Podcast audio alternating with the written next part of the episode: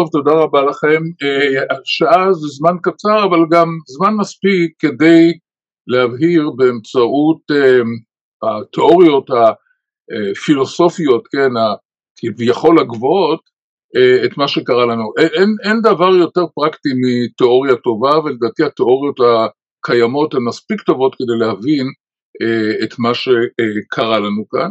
וקרה לנו כאן באמת דבר בהחלט לא פשוט, אבל אני רוצה לומר, וכתבתי את זה היום, גם דיברתי עם אנשים, שאנחנו באמת נמצאים באיזשהו שבר גדול, אבל אה, זאת לא חשיכה, אין אפלה, אנחנו יודעים בדיוק, אנחנו, מי שיודע, והנה, זה מה שאני מנסה לה, להסביר גם לכם, אנחנו יודעים למה זה קרה, אנחנו יודעים מה צריך לעשות כדי לתקן את זה, ואני מקווה שהדברים אה, יתוקנו כבר, כבר, הם צריכים כבר להיות מתוקנים מכיוון, ולא להשאיר את זה בעניין הזה, אני לא מסכים עם מי שמדבר על להשאיר את הבדיקות לאחרי המלחמה, מכיוון שכבר נעשים צעדים שקוראים להם צעדי היום שאחרי, שכשאתה מסתכל אתה אומר רגע אחד, אבל זה הצעדים שנעשו ביום שלפני ובגללם הגענו לכאן, אז רגע אחד אנחנו צריכים לברר את הדברים, אז זה מה שאנחנו נעשה, נשתדל אה, לעשות כאן בזמן שעומד לרשותנו.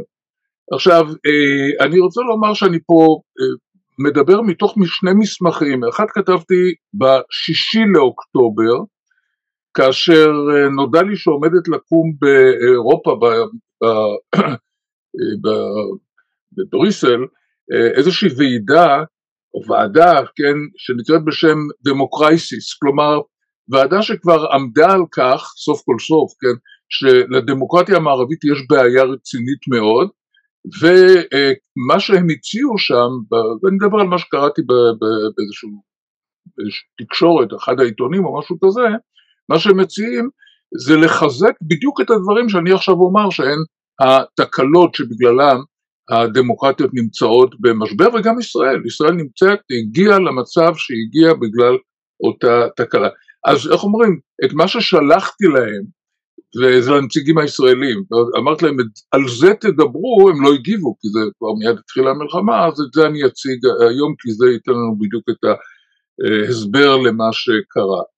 וגם אומר את מה שכתבתי בשביעי לאוקטובר, כן בשביעי, לא סליחה בשמיני, כן, בשביעי עוד ככה קצת ניסיתי להבין מה קרה, אבל אמרתי שיחד עם הגדר, כן, ברצועת עזה, כמובן שעוד לא ידעתי מה, מה קורה שם בדיוק, כן, אמרתי, אה, קרסו הנחות היסוד גם של אה, מדינת ישראל וגם של אירופה, או הנחת היסוד הראשונה, כן, שעליה עומדת כל התרבות המערבית המודרנית מאז, ה, אה, נקרא לזה, הנאורות, מהפכת הנאורות החדשה, שהאדם הוא טוב, כן? זו, זו הנחת המוצא, האדם הוא טוב, כן? אז, אה, ואז פירטתי את מה שפירטתי, חלק מהדברים אני אסביר גם אה, אותם.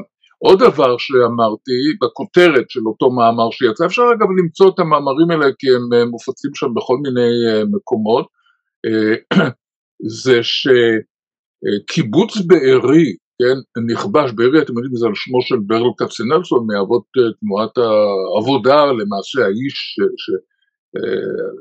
שחנך את בן גוריון, על שמו נקרא הקיבוץ, ואמרתי שהקיבוץ הזה נכבש, זה בשמיני, כן, עוד לא ידעתי בדיוק איך הוא נכבש, אבל ידעתי שהוא נכבש, בגלל שערכיה של מדינת ישראל, ערכיה של מדינת ישראל הוחלפו בערכים אחרים. ופה אני באמת אגש ישר לעניין, אולי לפני זה עוד איזושהי הקדמה קטנה, קצרה, מאיזשהו מאמר אחר שגם הוצאתי אותו, כדי שיהיה לנו קל יותר אחר כך לגשת לעומקים, כן, לרבדים היותר אה, עמוקים.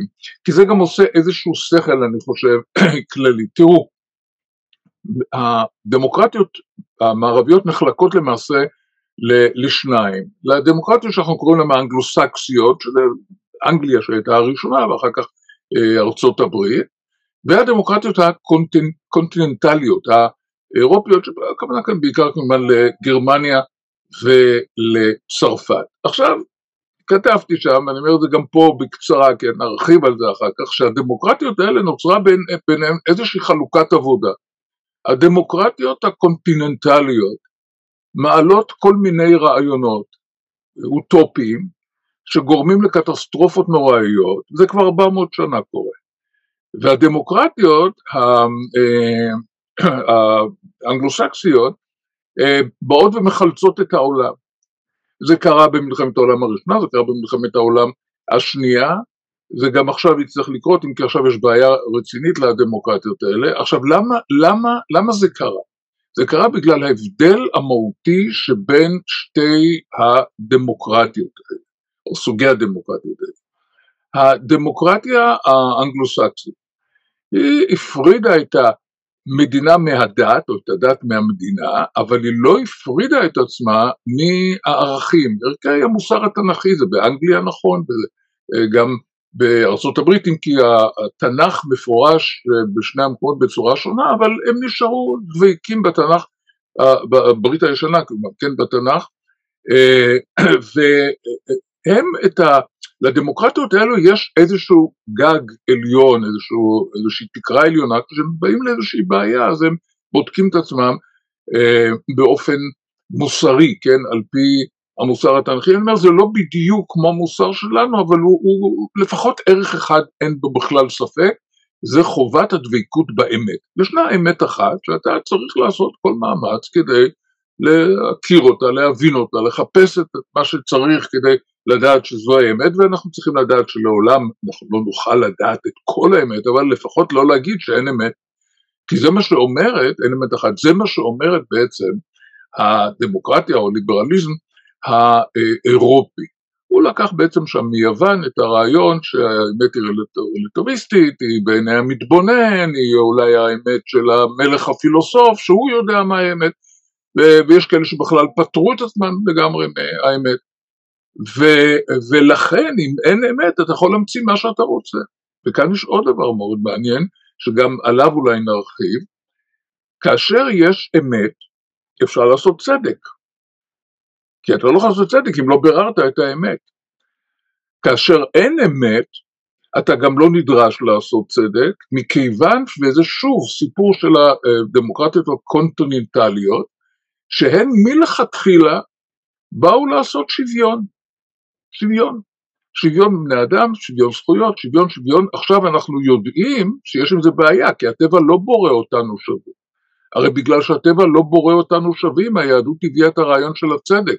לפצות את החלש על תורפותיו, כן, או על ההפסדים שנגרמים לו בגלל תורפותיו, על ידי כך שאתה ממסה, משפה את החזק על, ה, על, ה, על הרווחים שיש לו מחוזקתו. פה, מתחיל, מההתחלה, מהמהפכה הצרפתית ועוד לפני זה, כל הרעיון הוא ליצור שוויון.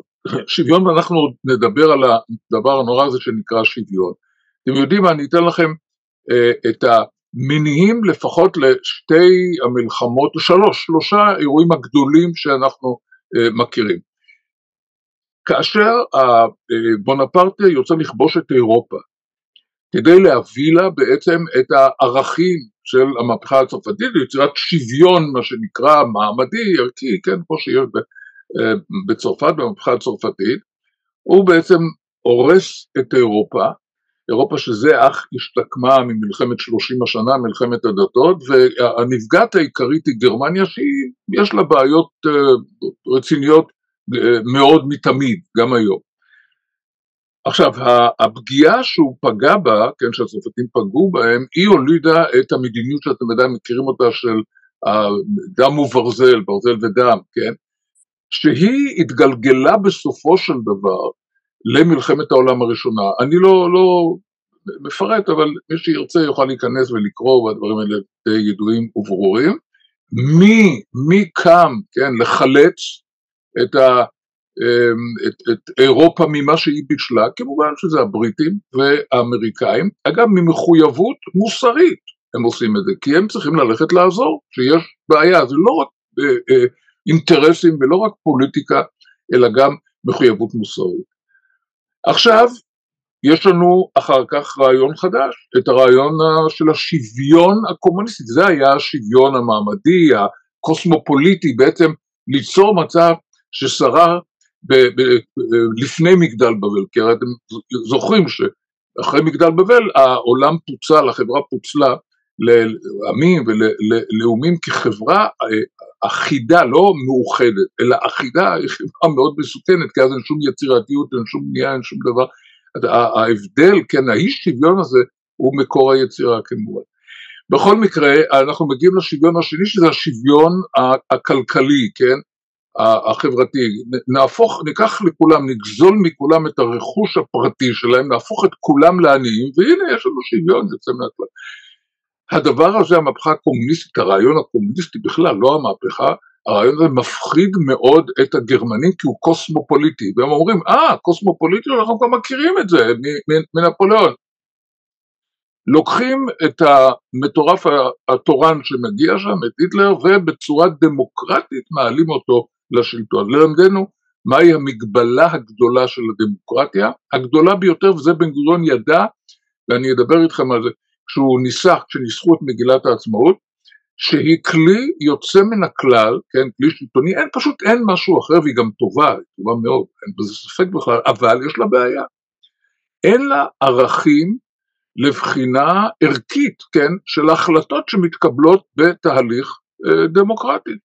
אז לכן בתהליך דמוקרטי יכול היה לעלות היטלר כשכבר כולם קראו את הספר שלו והוא אמר שם אני הולך להשמיד את היהודים כי הם מקור כל הבעיה. אגב גם החמאס שאנחנו הם, אה, נמצאים איתו כעת בכזאת מלחמה עלה בצורה דמוקרטית, מי בחר, מי בחר בו? כל אלה שהם עכשיו הבעיות ההומניטוריות של העולם שבגללם אנחנו בעצם לא יכולים עכשיו להגן על עצמנו כמו שצריך. אז, אז זו נקודה מאוד חשובה שהדמוקרטיה היא חסרת אה, מוסר אינהרנטי, כן, לבחינה ערכית, כן, של ההחלטות הדמוקרטיות. אה, לאן זה מתגלגל? מלחמת העולם השנייה. מי מציל את העולם מהמלחמה הזאת? כמובן, הבריטים ראשונים, האמריקאים עוד מתמהמים, אבל אחרי שגם הם חוטפים בפרל ארבור ב-41, 7 בדצמבר 41, אז גם הם מצטרפים למלחמה, והם שהצילו, אם הם לא היו, כמובן פה יש לנו גם את ברית המועצות, אסור כמובן לשכוח את זה, אבל אם לא הייתה ההנהגה וההובלה האמריקאית, האנגלו-סקסית, כן, אנגלו-סקסית, אז אני לא יודע, יכול להיות שהעולם היה עולם נאצי, אנחנו לא יודעים, כי יכול להיות שבכלל לא היינו אה, קיימים. עכשיו יש לנו, הסתיימה המלחמה, כן, אני, מבחינתי מלחמה הסתיימה ב-70, סליחה, ב-89-90, כשברית המועצות קורסת, מתחילה לקרוס, כי צריך לזכור, מבחינת האמריקאים, גם האנגלים, המלחמה לא הסתיימה בהפלת הנאצים, אלא הם, מבחינתם גם הקומוניזם היה צריך ליפול, ואני לא צריך לספר לכם איזה מלחמות ניהלו נגדו, לא ישירות נגד ברית המועצות, אבל נגד כל הפרוקסיס שלו, בווייטנאם, קמבודיה וכל הדברים האלה, והוא נופל, ופתאום, אני, אני מגדיר את זה ככה בצורה ציורית, אה, אה, ארצות הברית סיימה את אחריותה להביא, לעשות סדר שם באירופה, והיא מסתלקת, ואז פתאום אירופה שלנו קופצת, ומביאה לנו את הרעיון החדש, כן, אה, של עוד, עוד פעם, שוויוניות ואחידניות אני קורא לזה, שזה בעצם מתגלם בשלושה דברים.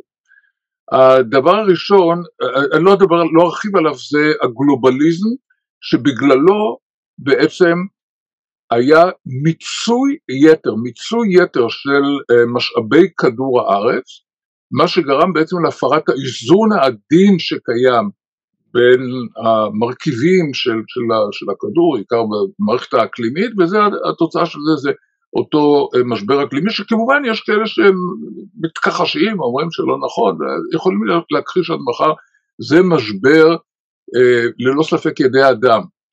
מה שהטבע עשה, גם הטבע עשה, אבל זה קודם כל משבר ידי אדם. לא ארחיב כי, כי זה, אני רוצה להתעסק, ב, לעסוק בעניין, בעניינים החברתיים. שני הדברים האחרים, הרעיונות האחרים, אלה הם של השוויוניות, כן? זה הגלובל, הגלובליזם זה למעשה הקוסמופוליטיות, כן, עולם אחד, בגלל זה הרי אחרי מגדל בבל העולם חולק, כי מה זה היה מגדל בבל? זה בעצם רתימת כל היצירתיות האנושית וכל מה שהאדם יכול לעשות כדי לעשות איזשהו פרויקט עולמי שהיה בעצם, כבר אז הבינו שהיה מפרק את העולם. עכשיו אותו דבר, גלובליזם זה היה אותו דבר, כל הכוחות היצירתיים על כל הדחפים והסיפוקים וכל מה שיש לאדם התחברו ביחד כדי לעשות חיים טובים על חשבון ביצוי נוראי של כדור הארץ ואגב על ידי יצירת עוולות חברתיות שעליהם לא מדברים בכלל, כן, של ילדים בני שמונה שעומדים ועושים שם את האדידס תמורת אה, דולר לשבוע או לחודש, אני לא יודע בדיוק כמה, אוקיי. הרעיון שעלה עכשיו, שעולה עכשיו, הוא, אה, נדבר על, על תחילת המאה הזאת, זה הרעיון של אה, שני רעיונות, אחד זה האביב הערבי, כן, שזה בעצם להביא למזרח התיכון את הדמוקרטיה, כאשר התרבות כאן, הדת, תרבות, אלה שני דברים אה, די מחוברים, כן, היא הפוכה מדמוקרטיה. אתה יכול לקבל את זה, אתה יכול לא לקבל את זה, זה לא שייך. זה, זאת תרבות בעצם אוטוריטרית, היא לא, היא לא דמוקרטית. ואתה לא יכול לשנות תרבות כזאת מהיום למחר. ויש גם שאלה אחרת, מי שמך לעשות את השינויים האלה, זה כבר סיפור אחר. התוצאה היא איומה, ריסוקו של המזרח התיכון, של החברה המזרח תיכונית. ממדי הרס, חורבן, מוות, בכמויות שלא היו, של מספרים של בני אדם שלא היו כאן מעולם, עם הרודנים הכי חזקים שהיו כאן. האחרון שבהם, הנתון האחרון, אני לא יודע, פשוט לא, התקשורת לא שמה לו לב, אליו לב, עשרים אלף, עשרים אלף, חברים, עשרים אלף איש טבעו לפני חודש ב- בלוב, בגלל שסכר שהקים קדאפי, המדינה הזאת הרי מאוד עשירה, מאוד עשירה בנפט, וקדאפי אה, די דאג לה, כן? לפנות, לטפח ולעשות כל הדברים, אז הוא בנה איזשהו סכר מאוד רציני, אבל מאז שהאיש הלך, אין שם שלטון, הסכר לא תוחזק, נפרץ, עשרים אלף איש, עיר שלמה נשטפה בלילה אחד, פחות מלילה אפילו. מישהו מדבר על זה? אף אחד לא מדבר על זה, כי כולם עסוקים פה בעניינים אה, שלנו. זה גם כן מלמד אותנו קצת על, על מוסריותו, כן, ערכיותו של אה, העולם. אבל קרתה עוד תופעה, המזרח התיכון הזה שהתפרק מהסדר שהחזיק אותו, הזרים לאירופה ולארצות הברית מספרים עצומים, כמויות עצומות של פליטים, מהגרים, תקראו לזה איך שאתם רוצים, ושם אירופה עמדה וחיכתה להם בזרועות פתוחות, מכיוון שהיא אה, מונעת עכשיו על ידי הרב תרבותיות, עוד פעם, רב תרבותיות, שוויוניות, אחידניות, כן, מחיקת כל גבול אפשרי, לאומי, מדינתי, כן, פתיחת הגבולות באירופה. אגב, הדבר הראשון שסגרו באירופה כשהתחילה הקורונה זה את הגבולות, כי למה יש גבולות? למה יש מדינות? כי כשמתחילה איזושהי צרה, כל אחד צריך להתמקד ב, ב, קודם כל בעשיית סדר אצלו, כי אם הוא עושה את זה, הוא בעצם בזה מקל על האחרים ומאפשר לו עצמו לעזור אחר כך גם לאחרים, אבל כשהכל פתוח, אף אחד לא מקבל לא כפפות ולא מסכות ולא זה היה זוועה מה שקרה שם בקורונה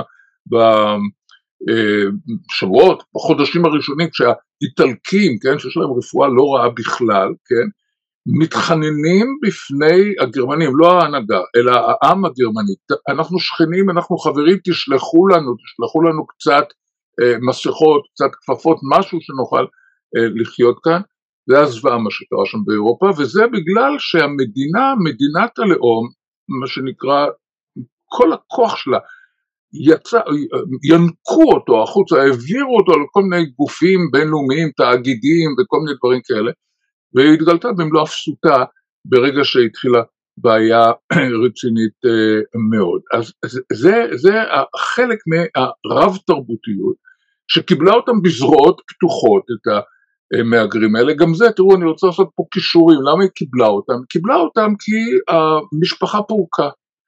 הבאת הילדים כבר לא נחשבת לאיזשהו, אה, לא יודע, ציווי, אלא הבנה בסיסית, ש, ש, שאתה חייב ל, ל, ל, לקיים את המצווה הראשונה כן, של פרו ורבו, כי אם אתה לא מביא ילדים, הראשון שנפגע מזה זה אתה, כי אתה יש לך פנסיה, הפנסיה שאתה מקבל היא בעצם הכספים שמזרימים הילדים שלך עכשיו כשהם אה, עובדים לחשבון הפנסיה שלהם.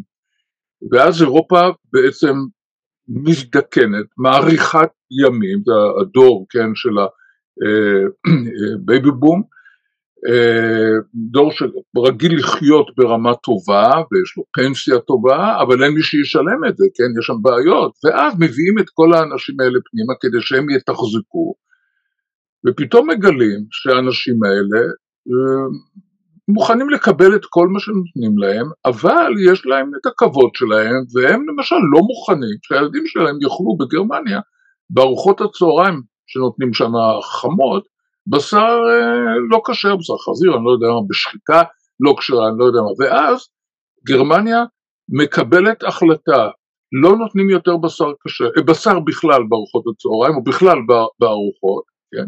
אחר כך בשווקים של, אה, של ה Christmas, בגלל שזה פוגע, אז אתה מוריד את כל הסימנים של הנצרות, אז איזה מין שווקים של Christmas, אלוהים יודע, אני לא יודע מה זה, אבל אתה רואה איך שנוצרת, נוצרות, נוצר בלבול נוראי בגלל איזושהי, שוב אותו רעיון של השוויוניות והאחידנות בגלגולו הנוכחי. עכשיו הדבר הכי חמור שקרה להם, ולכן יש לנו, לנו יש עכשיו כאלה בעיות כאן, כל האלה שהוזרמו לשם נמצאים שם, ואנחנו מדברים גם בארצות הברית, אה, בעצם עכשיו יוצאים נגד המדינות שלהם שכן היו רוצות לעזור לנו, כי אנחנו, בכל זאת יש בינינו אמ, ערכים משותפים וקשרים משותפים ומכירים בערכה של מדינת ישראל ובתרומתה הגדולה לעולם ולאזור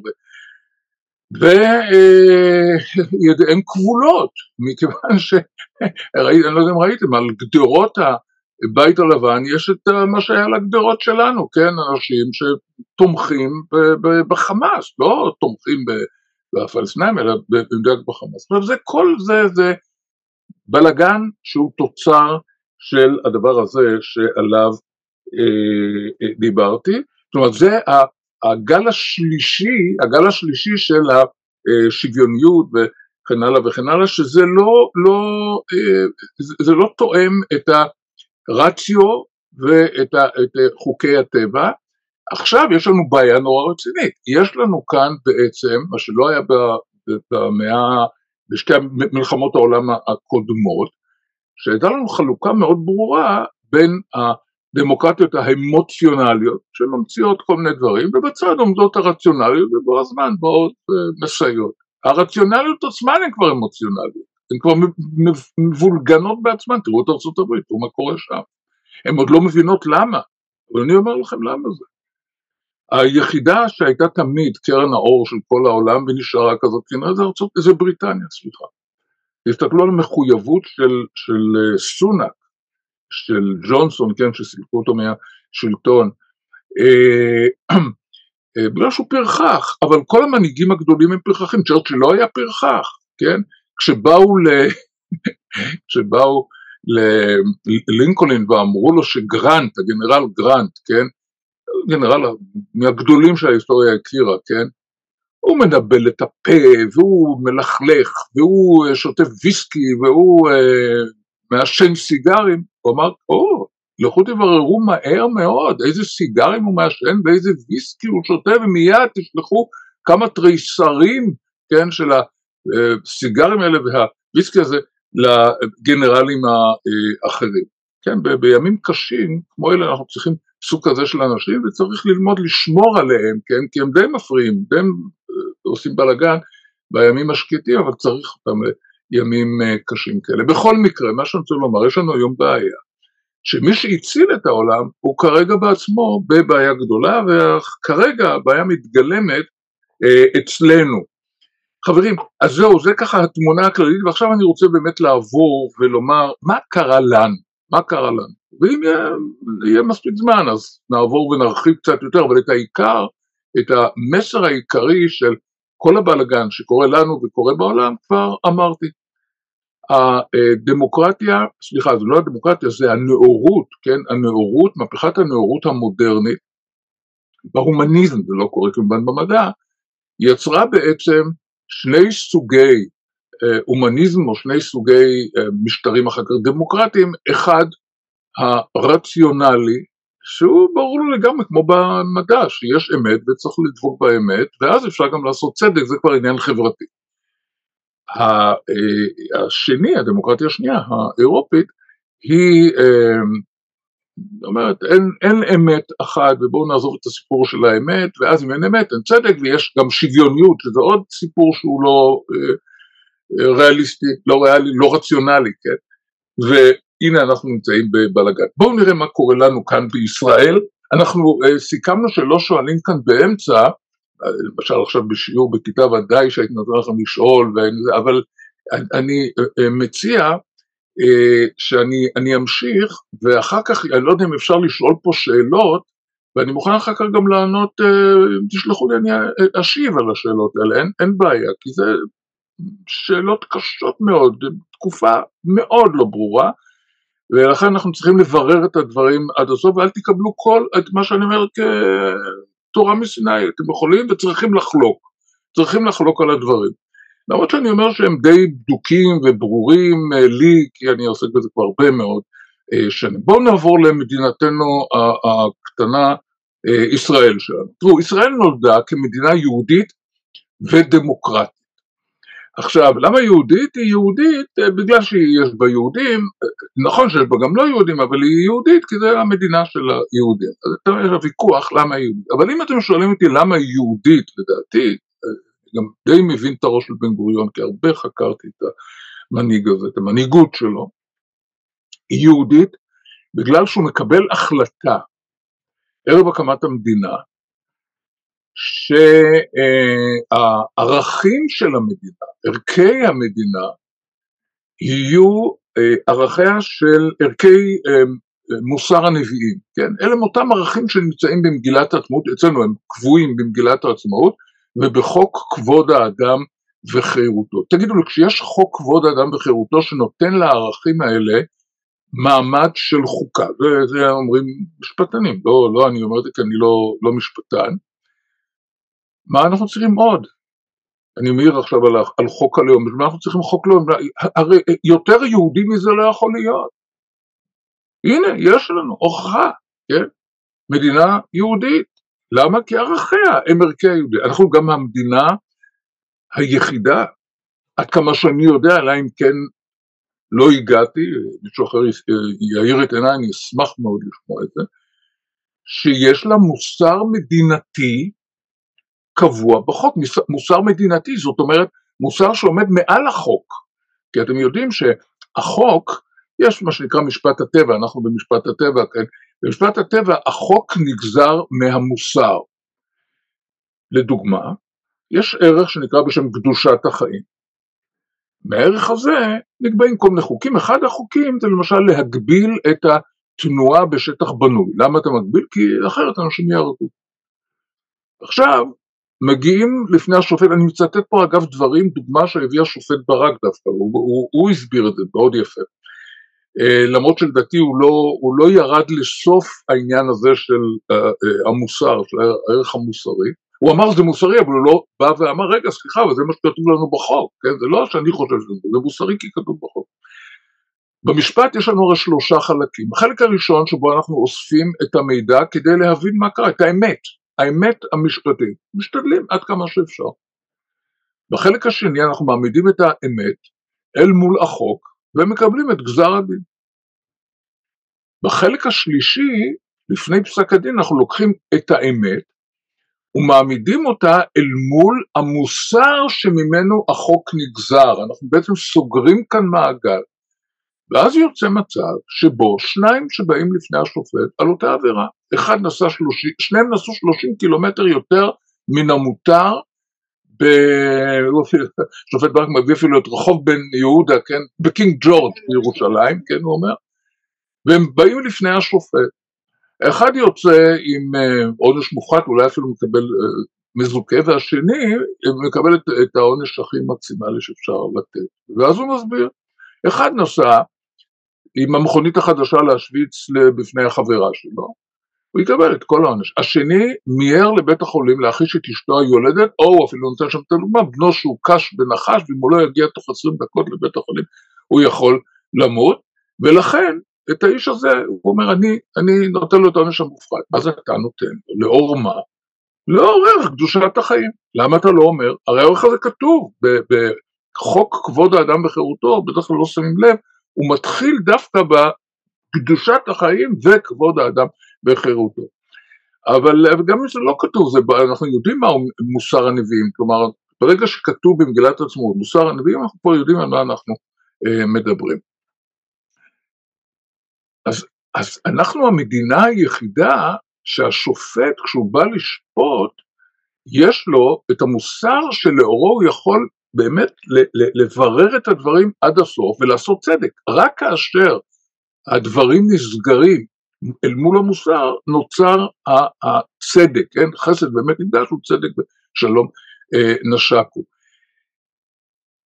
לבריטניה יש את, ה, את התקדימים האלה, יש לה, היא גם מאוד מחוברת למוסר התנ"כי, המלך הוא הרי המייצג של הכנסייה, הוא ראש הכנסייה, המלכה הייתה נפגשת כל שבוע עם, עם יונת, הרב יונתן זקס עליו השלום, כדי לברר סוגיות כאלה, כי היא ידעה שאת הסוגיות האלה היא לא יכולה לברר עם, עם הכמורה שלה, מכיוון שהתשובה להן נמצאת דווקא בתקדימים, כן, בשלושת אלפים שנות התקדימים של היהדות, ומאחר וזה אוניברסלי אז בכלל לא משנה על מה היה שם הדיון, משנה מה, מה הייתה הבעיה ומה הייתה הפסיקה, והוא היה שם באופן קבוע. אוקיי, אז זה, אנחנו בעניין הזה מיוחדים, יש לנו את האחים. עכשיו אני אוסיף עוד מילה אחת, הוא אומר, כותב ביומן שלו, אפשר להסתכל ביומני בן גוריון, הוא כותב, המערבית לא מספיקה.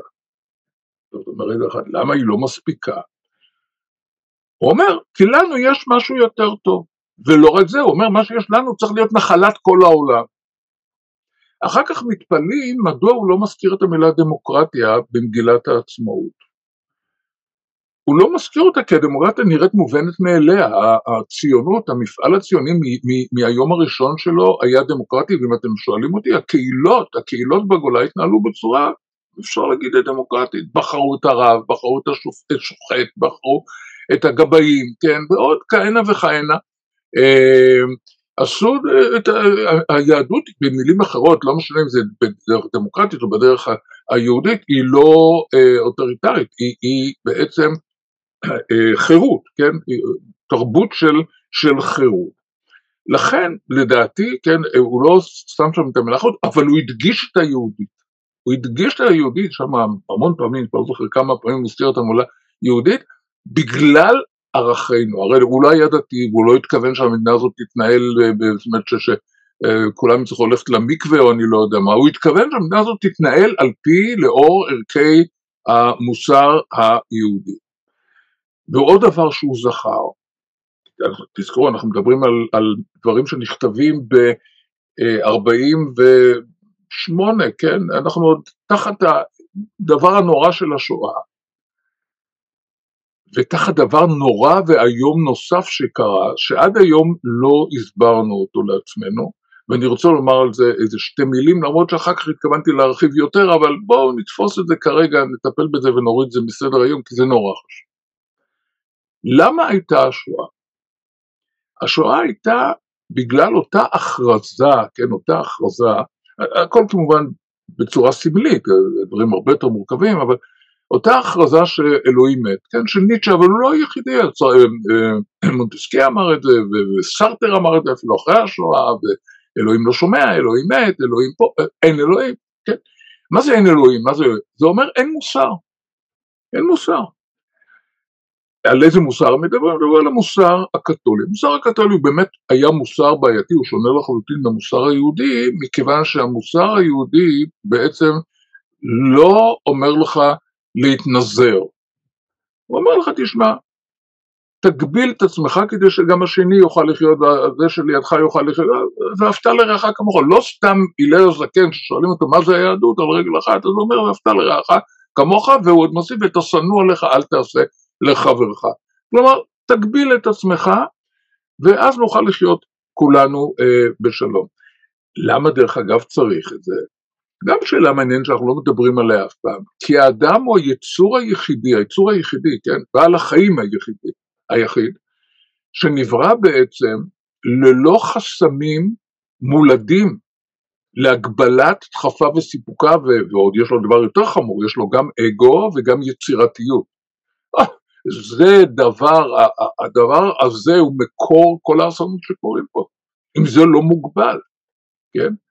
ואני אומר, אין, אין יצור כזה, כי כל היצור, לכן אני גם מאוד אה, לא מסכים שאומרים שהחמאס שם פעל בצורה חייתית, אין, אין דבר כזה, חיה, האריה כבר הסבירו לי, אה, פעם הסביר לי איזה זיאולוג, הוא אוכל פעם בשבוע איזה איילה. יכולה אחרי שהוא אכל את איילה, יום אחרי זה אפילו יומיים, לעבור יכול עדר שלם, הוא לא ייגע, הוא לא ייגש, הוא לא יזוז, כי זה מה שכמות הפרוטאין שהוא צריך, שהטבע סידר לו, אלוהים סידר לו, לא יודע מי שסידר שם את הדברים, ובזה זה מספיק לו, הוא מוגבל, כן?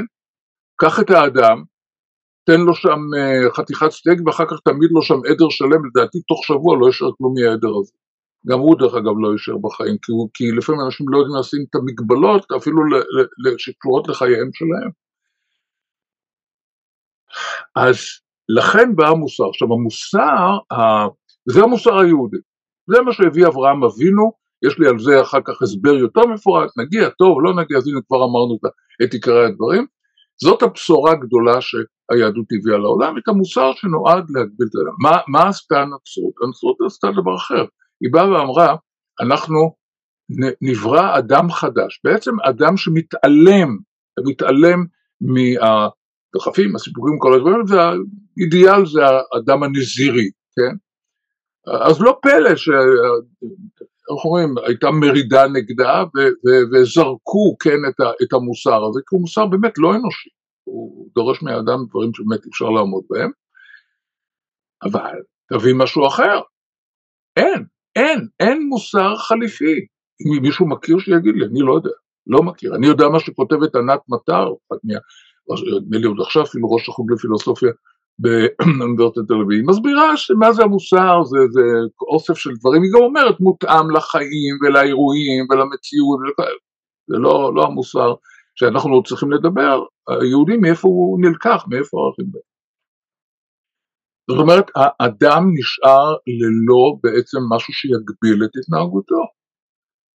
עכשיו, הולכים לברוא עולם חדש, בפועל הוא הולך לברוא, לברוא, כן, הגרמנים הולכים לברוא כי, כי, כי הם נפגעו קשות מהצרפתים, אז הם הולכים לברוא העולם, את העולם שבו הם היו חזקים והשפיעו, זה העולם של השבטים הגרמניים במאה ה-150 לפני הספירה, מערכת הרועש שהיא אחד הניצחונות הגדולים ביותר שהיו, אה, או התבוסות הגדולות ביותר שהיו אה, אה, לרומאים, ובמאה התשיעית, קרב טאוטנברג, יער טאוטנברג, גם הישג בלתי רגיל, כן, של, של השבטים הגרמנים, אנחנו חוזרים למה שהיינו, מה אנחנו, תראו מה קרה לנו מכל ה... זה שקיבלנו על עצמנו פה את הנצרות ואת כל הדברים האלה, מי מפריע פה לבריאת העולם החדש? אלה שהביאו את המוסר, הרי אם אנחנו יכולים לברוא עולם חדש, אז אנחנו משאירים פה את אלה שהביאו את העולם הישן עם המוסר, אנחנו לא נעשה את הטעות שעשתה הכנסייה, הכנסייה הביאה מוסר אחר, השאירה את היהודים, אגב אוגוסטניוס מהמאה הרביעית לספירה, כי רצו, היו אז רעיונות לחסל את היהדות, היהודים את היהדות, אבל אמרו לא, נשאיר אותם במצב עלוב כדי שיראו כמה, כמה שונה וכמה טובה וכמה חזקה היא הנצרות. בכל מקרה, אומר אנחנו לטעות הזאת לא חוזרים, ואם אנחנו באים ובורים עולם בלי מוסר, אנחנו לא יכולים להשאיר כאן את, ה, את ה, אלה שמייצגים את המוסר, כי אז יתחילו לשאול שאלות, נו, אבל יש גם עולם אחר, אז אנחנו מסלקים אותם, לא יהיו. עכשיו, אני לא מדבר על היטלר, אני מדבר על, על היידיגר, כל הדברים הפילוסופיים, כן, אה, ש, שעמדו אחרי ה, אה, הדבר הזה. ותזכרו, הם כולם, היידיגר אמר, גרמניה היא המייצגת המובהקת של התרבות ההלנית. בתרבות ההלנית את המוסר קובע האדם. את האידאות, כן, אלה קובע האדם. לא, אם קובע האדם אז גם הם קובעים. ואין מעליו מישהו שיגיד מה טוב ומה רע. נגמרת מלחמת העולם השנייה. זה הלקח העיקרי שלא תשמעו אותו אפילו מאדם אחד ב- ביד ושם לצערי הרב. להפך, פעם כתבתי את זה, קפצו עליי מה אני... זה, זה, זה, זה לא קשור לגרמנים, זה עניין אוניברסלי, כן? שהאדם נשאר ללא מוסר, מה המשמעות של הדבר הזה? ואז בעצם קורה דבר נוסף, מטריף את הדעת. ב-47' האו"ם מפרסם את הקריאה לכל באי העולם על זכויות האדם. יושב שם אה, לא פייר קניק, שכחתי השם שלו, צרפתי מירושלים, שיש שמו אה, אה, ליד הגבעה הצרפתית הייתה, לך ליד בית הספר לשוטרים היה גשר שם, על שמו הורידו כבר את הגשר הזה, אולי מישהו יזכור, אני לא זוכר כרגע, אני זוכר. והוא חבר בוועדה, יש שם שלושה בוועדה, אלינור רוזוולט היא ראשת הוועדה, ראשת הוועדה היא קנדי והוא, והוא אומר חברים, היהודים נרצחו לא בגלל בעיה של זכויות, בגלל שלמישהו לא היו חובות מקבילות, תכניסו את החובות ואחר כך הזכויות. לדבר על זכויות בלי חובות זה כמו ללמד נהיגה על הזכות לנסוע באור אדום, בלי להזכיר בכלל שיש גם איזושהי חובה קטנה לעמוד, אה, לעצור באור אדום, אחרת לא תעצור, אז הזכות הזאת איננה, לא קיימת, הזכות היא תמיד תוצאה של החובה, שמישהו, או אתה, או זולתך, מקיים את החובה הזאת. לא שומעים לו, מוציאים את הזכויות האלה, ומכאן מתחיל העידן הנורא הזה של זכויות אדם, זכויות אדם, זכויות אדם, זכויות אדם, רגע אחד, ומה עם חובות? מה עם חובות? כן, מה עם חובות? כמו בנק, מחלק, מחלק, מחלק ככספים, שום דבר לא נכנס להפקדה, אז מאיפה הוא יחלק? סיפור מעניין, בכל מקרה, מה שאני רוצה לומר, מדינת ישראל, בן גוריון את כל הדברים האלה מבין, אמרתי שני הדברים שהשפיעו עליו, זה השואה וההכרזה, אה, סליחה, כן, ההכרזה לבאי עולם של, של האו"ם, זאת אומרת לא הבינו כלום, ואז הוא אומר אנחנו נהיה מדינה יהודית. עכשיו בקצרה אני יכול לומר לכם שכל השגשוג הגדול שלנו, והיה שגשוג בלתי רגיל, כן, של uh, מדינה קטנה שהצליחה אחרי מלחמה של שנה עם ששת אלפים הרוגים זה אחוז ממספר אה, אזרחיה לקלוט שני מיליון עולים תוך שלוש או ארבע שנים נדמה לי אף אחד לא גר ברחוב כל אחד היה לו משהו ולבנות ו- ו- ולהתפתח כלכלית ולנהל עוד מלחמה בקדש ואחר כך עוד מלחמה ב-67 וכל המלחמות האלה היא מנצחת והיא משגשגת כל זה היה תוצאה של חברה שבעצם, אני אומר שוב, התנהלה לאור אה, הערכים שבמגילת העצמאות. לאור הערכים האלה בית המשפט שפט, כן? השופטים הגדולים שאנחנו מכירים. אגרנט למשל באחד המשפטים המפורסמים, שם הייתה איזו שאלה מאוד בעייתית, הוא אמר חברים סליחה אנחנו בית משפט יהודי, זה מה שאומרת היהדות, על פי הדבר הזה אנחנו עושים, זה גם כתוב בחוק, כן? אה, בבית המשפט זה היה, זה היה בחינוך, אם יש פה אנשים מבוגרים, אני לא רואה תמונות כאן, אבל אני מניח שיש פה אנשים אה, מבוגרים מספיק, כן, אה, כמוני אולי, יותר צעירים קצת, יותר מבוגרים קצת, שלמדנו, אני מדבר על האדם חילוני לחלוטין, מה שנקרא היום, כן? את התנ"ך למדנו בעל פה. בית, בית ספר הכי חילוני שיכול להיות על שם א' ד' גורדון, כן? שכל בוקר היו פותחים את מסדר הבוקר בשיר המעלות, כן? בית ספר חילוני. למה למדנו את זה? למדנו את זה לא כדת, אלא למדנו את זה כתרבות, זאת התרבות, וכך ניתחנו את, ה, את הדברים, כך למדנו אותם וכן הלאה וכן הלאה. נכדתי בכיתה י' בשנה שעברה למדה את ספר בראשית ארבעה פרקים, שנה שלמה. אם אתה לא מכיר את בראשית, איך, איך אתה יכול בכלל להבין מה זה, מה זה מוסר? כי ספר בראשית הוא ספר בעצם דרך הארץ שקדמה לתורה, הוא, הוא, הוא המוסר, כן? אני יכול לומר לכם שאני מאזין uh, קבוע ל-BBC למרות הסבל הנורא שעובר עליי כשאני שומע את, הדרך שבה הם מראיינים את הפלסטינאים ולעולם לא יביאו גם מראיין אה, ישראלי אה, כדי לאזן, הם עצמם מראיין, הם מראיינים מעולים, מעולים, מעולים, אבל כשזה מגיע לעניינים האלה, אז כל דבר ששם אומרים, אינדיד, אינדיד, אינדיד, אתה, אתה פשוט משתגע, אבל אם, אם נתעלם מזה, כן, אה, הרדיו הבריטי, יש בו, אפשר לומר כל שעה, כמה אזכורים מהתנ"ך. לא שוב, אני מדבר על רדיו 4, כן? האזכורים מהתנ"ך, בדברים הכי הכי חילוניים שיכולים להיות, כן, זה גם הם לא, אפילו לא מזכירים את זה מהתנ"ך, הם מזכירים את הסיפור, כמו שאמר דוד, כמו שאמרה בת שבע, כמו שאמר, הכל שם מוזכר, מה הילדים שלנו יכולים, הדור שלנו יכול לעשות, שום דבר, כי זה הרי בעצם פנינים תרבותיות, אמרת, כן, אמרת את ה... את ה השתמשת בביטוי התרבותי הזה, אז כבר אמרת את הכל, זה לא צריך מוביל להסביר, הדברים הם ברורים.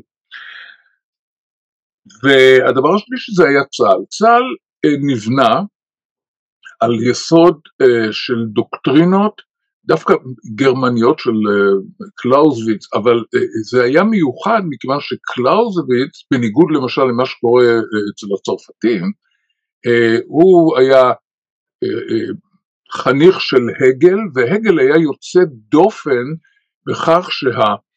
פילוסופיה שלו הייתה מאוד מאוד דומה לפילוסופיה היהודית, אחר כך אני אומר על זה כמה מילים, על, על, על התפיסה היהודית, על, למוסר היהודי, ומאוד דומה, מאוד דומה, כמובן, לסונצו, 500 שנה לפני הספירה.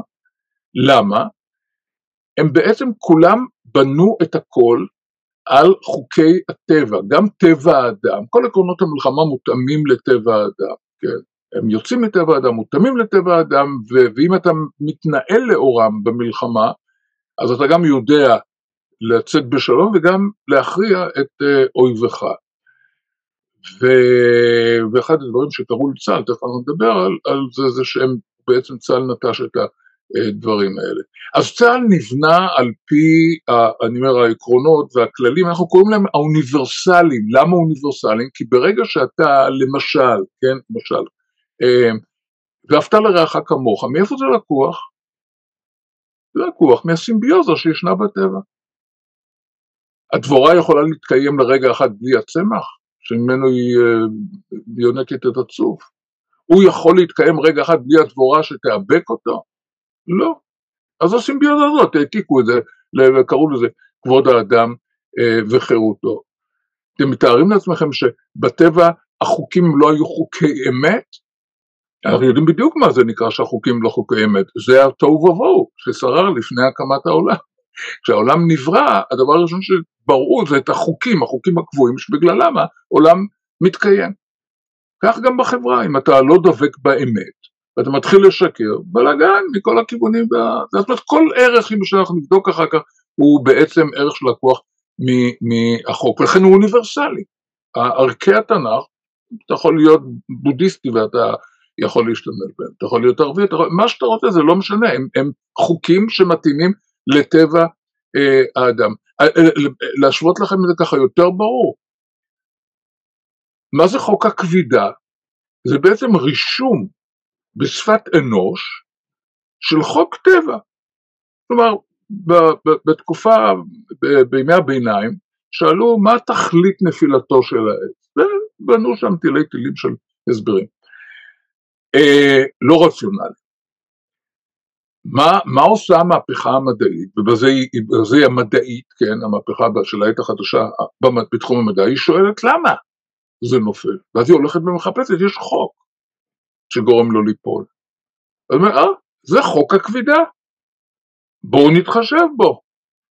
ולכן בניינים לא נופלים, קשרים לא קורסים, מטוסים ממריאים וטסים ונוחתים בשלום בדרך כלל, כן. אותו דבר היהדות בעצם בערכים שהיא הביאה אמרה בואו תתחשבו בערכים האלה ותיצרו ודאות די, די דומה, כן? די, די דומה. כי, כי הערכים לקוחים מאותם חוקים שהם אה, בטבע. בכל מקרה, אנחנו חוזרים עכשיו מנסים עכשיו להבין מה קרה לנו. זה בעצם מה ש... בזה אני אסיים בגדול, ונרים תהיה עוד אפשרות, ניכנס באמת לעומק מה קרה באירופה, כי זה יותר חשוב בשביל להבין מה קרה לנו. תראו. אני חוזר למה שאמרתי קורה ב-90, נניח זה מתחיל קריסת ברית המועצות, כן? אירופה, אני קורא לה הסוררת, כן? חוזרת לסורה. היא חוזרת בעצם להיות בית יוצר לרעיונות אוטופיים, מה שאנחנו קוראים אגב הליברליזם הפרוגרסיבי, זאת אומרת היא ממשיכה, היא מתקדמת, היא נעשית עוד יותר, עוד יותר uh, מתוחכמת, במרכאות כפולות ומכופלות, והיא מביאה, כפי שאמרתי לכם, את שלושת הדברים הנוראים של החידניות והשוויוניות, ש, שבעצם אה, עומד, עומד אחרי הרעיון, שאני לא יודע אם אתם מכירים אותו, של בעצם אין שום זהות מהותנית, שום זהות היא לא מהותנית, אתה יכול להחליט כל דבר מה שאתה רוצה, אין, אין בעיה, אתה יכול לשנות כל מה שאתה רוצה, החל מתחום המגדרי וכלה בתחום הלאומי, וכ... כל דבר הכל יכול להשתנות, שום דבר לא קשור למשהו אה, מהותני. ואגב, אני, אני רוצה לומר שזה אה, לא נכון, ואני אומר את זה כדי שזה יהיה, זה לא נכון לא להקשיב לדברים שנאמרים. כי למשל אחד ההישגים, אני חושב, הגדולים ביותר של התרבות הזאת, כן, במה שקרה אחרי, אה, אה, במאה הנוכחית, זה כל הסיפור של הלהט"בים. אלה היו אנשים עם צרכים מיוחדים, נקרא לזה, כמו שהיום אה, אומרים, שפשוט נשחקו לחלוטין והתרבות הזאת בסך הכל אפשרה לתת להם לחיות כמו שצריך, שוב מאחר ואין לה גבולות אז אין פה גבולות, כן, אבל הרעיון הכללי שאתה לא יכול להחזיק אנשים במין מצב מסוים ולא להתייחס אליהם, או להפך, לגרוס אותם, הוא רעיון לא אנושי, הוא לא הומניסטי.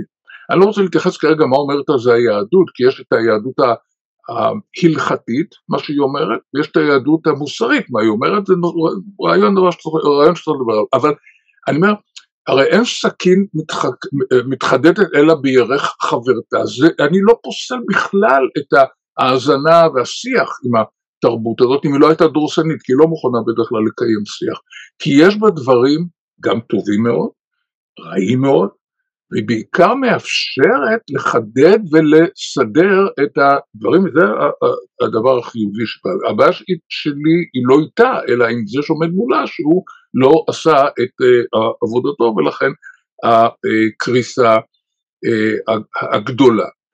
ובכן, מה שקורה במדינת ישראל, זה שמסוף אה, המאה הקודמת, מערכת המשפט שלה, כביכול מפרשת את החוק על פי ערכי מגילת העצמאות וחוק כבוד האדם וחירותו. שאני אומר, אין חוק יותר חשוב ממנו במדינת ישראל. אבל מה, עם הפרשנות הליברלית, הפרוגרסיבית, לא הפרשנות הליברלית העברית, אגב, גם היהדות היא, ליבר, היא ליברלית, מי, מי הביא את רעיון החירות? הראשון שהביא לעולם את רעיון החירות, אנחנו. החירות, ליברלי, זה ליברלי. אבל זה ליברלי מסוג אחר, ליברלי שמחובר, רציונלי, שמחובר ל... אמרתי עוד פעם, לחוקי הטבע, לרציו, לאמת האובייקטיבית עד כמה שאפשר, לא סיפורים, לא מעשיות, אלא דבר אובייקטיבי. הדבר הזה הוא בעייתי ביותר, מכיוון שבג"ץ שאמור לעשות צדק, ואני הוצאתי היום באמת על זה איזשהו פוסט, בעצם מתחיל לבחון כל מיני דברים, בעיקר כאלה שקשורים לביטחון, לאור אה, התפיסות, האוניב... אה, סליחה, הליברליזם הפרוגרסיבי, והוא נהפך לבית דין גבוה לזכויות, ויש עדות מטלטלת של השופטת אה, ענת ברון, נחשבת לאדם מבריק ואני לא, לא חושב שיש לי על זה איזשהו ערעור בעניין הזה, אבל היא אומרת שהיא באה לעבודה כל בוקר עם שיר בלב, זה ברעיון הפרידה שלה, כן? כדי, אה, מה שנקרא, לקדם את הנושא של חירויות וזכויות. בסדר, רגע אחד, אבל צדק לא עושים עם זכויות, צדק עושים עם איזון עדין מאוד בין זכויות לחובות. איפה חובות? כי אנחנו לא שומעים על החובות. ואז אתה בעצם נהפך למין כזה של לא רוצה להשתמש במילה הזאת הלא יפה, בית, בית תמחוי של זכויות, לא, אדוני, אתה צריך לעשות צדק. אתה שוקל במקום שמגיע זכות זכות, במקום שמגיע חובה חובה, אבל אי אפשר לה, לה, לה, להפוך את זה לזכויות. זה השפיע מאוד מאוד, קודם כל, אני אומר, בראש ובראשונה על הנושא הביטחוני, אתם יודעים מי הקורבן הגדול ביותר של זה, זה לדעתי ערביי ישראל.